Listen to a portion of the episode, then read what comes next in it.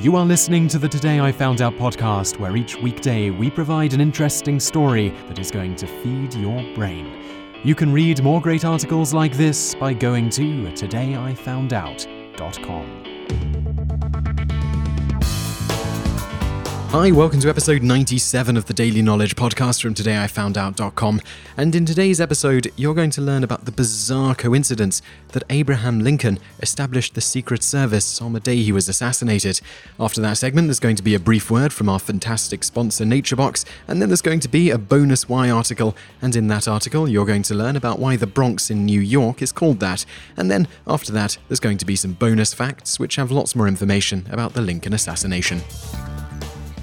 Unfortunately, even had the organization been instituted earlier, it wouldn't have helped. The Secret Service in the beginning had no part in protecting the president, but rather was tasked with cutting down on the amazing amount of counterfeit money circulated in the United States at the time, hence why until March of 2003 they were a branch of the US Department of the Treasury. It is estimated that about one third of the US currency in circulation was counterfeit when Lincoln signed the piece of legislation that would establish the Secret Service. Lincoln did technically have a permanent assigned guard on the night of his murder, but a more inept guard could not have been found for the president. The man was policeman John Parker.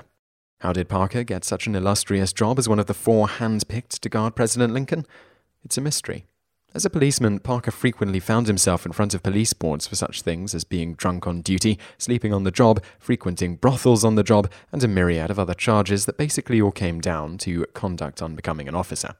Despite this, Parker managed to get off each time he was sent to the boards. For the sleeping on the job charge, he supposedly claimed he was performing his duties patrolling his area when he heard several ducks quacking on top of a trolley car.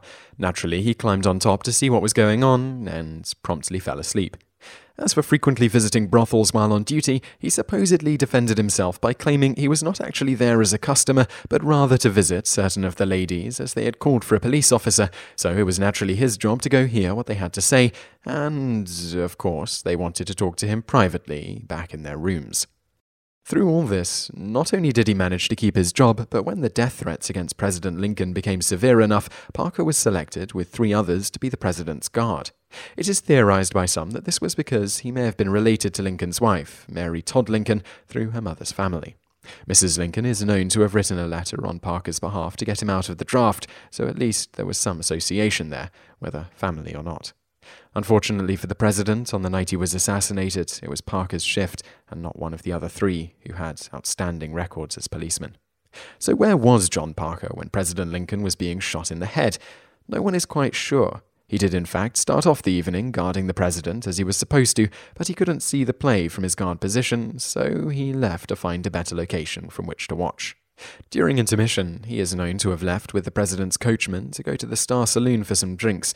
Incidentally, some accounts claim around that same time John Wilkes Booth could also be found drinking at the Star Saloon. After this, no one is quite sure where Parker was when he was supposed to be guarding the president. The important part is that he was not at his guard post. This may or may not have mattered, though. Even had Parker been there, he very likely would have let Booth in to see the president, as Booth was a famous actor at the time, and Lincoln had even been to Ford's Theatre to see one of Booth's plays in 1863. That being said, Booth would have likely been announced in that case, perhaps making it more difficult for him to deliver a fatal shot.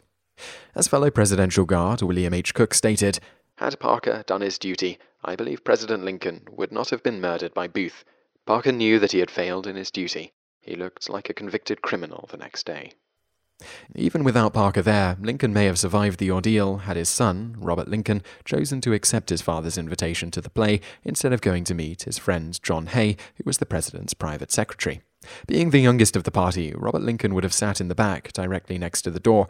Given that Booth was using a Derringer, he would have had to get close to the president for an accurate shot, thus would have had to walk past Robert Lincoln, which would have made it so Booth would not have been able to sneak up on the president.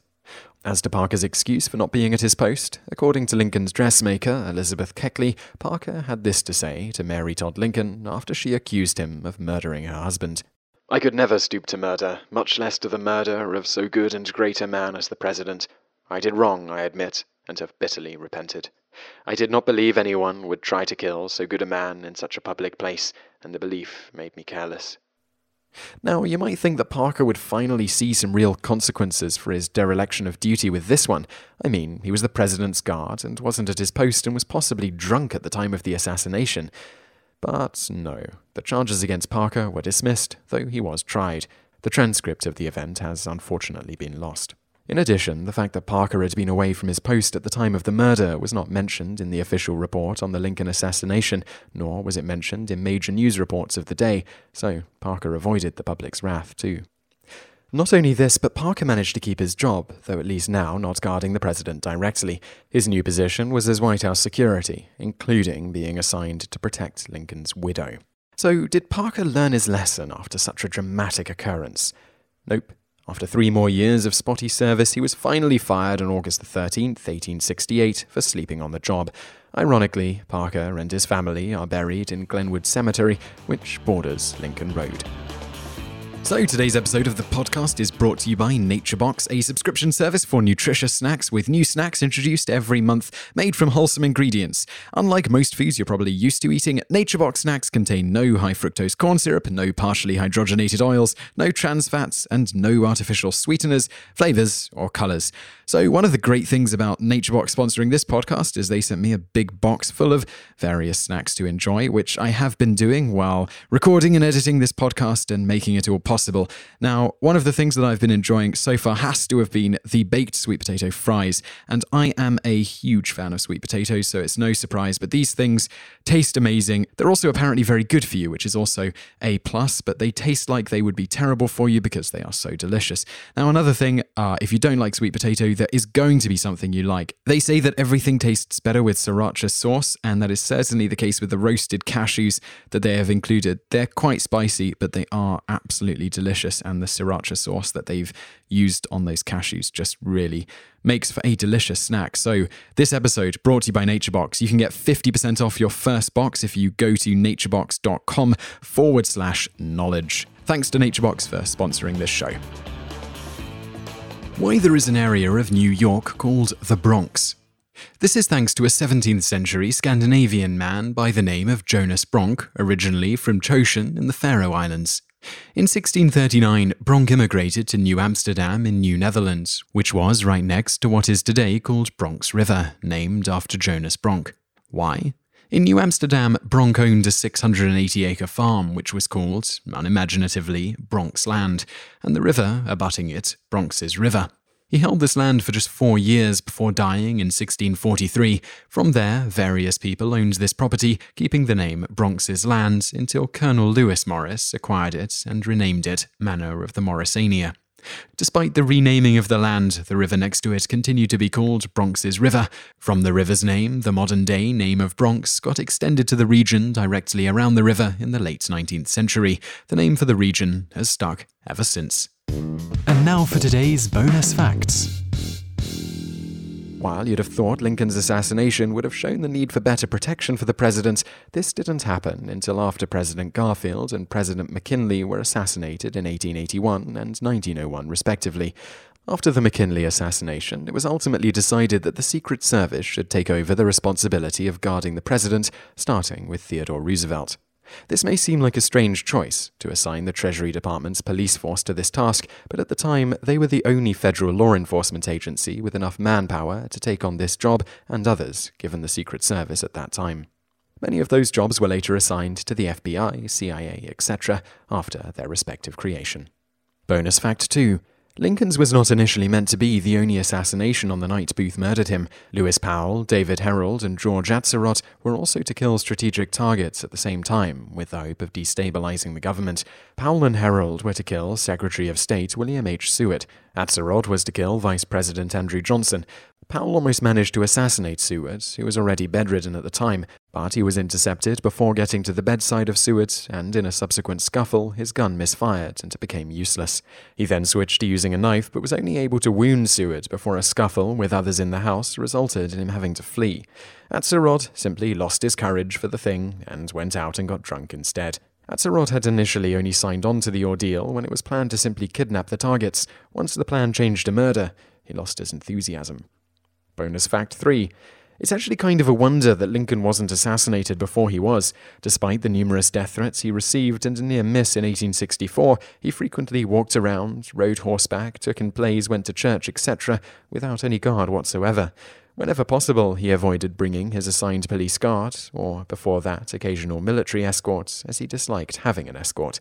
Nine months before his actual assassination, he even had his hat shot off in an apparent assassination attempt while riding his horse.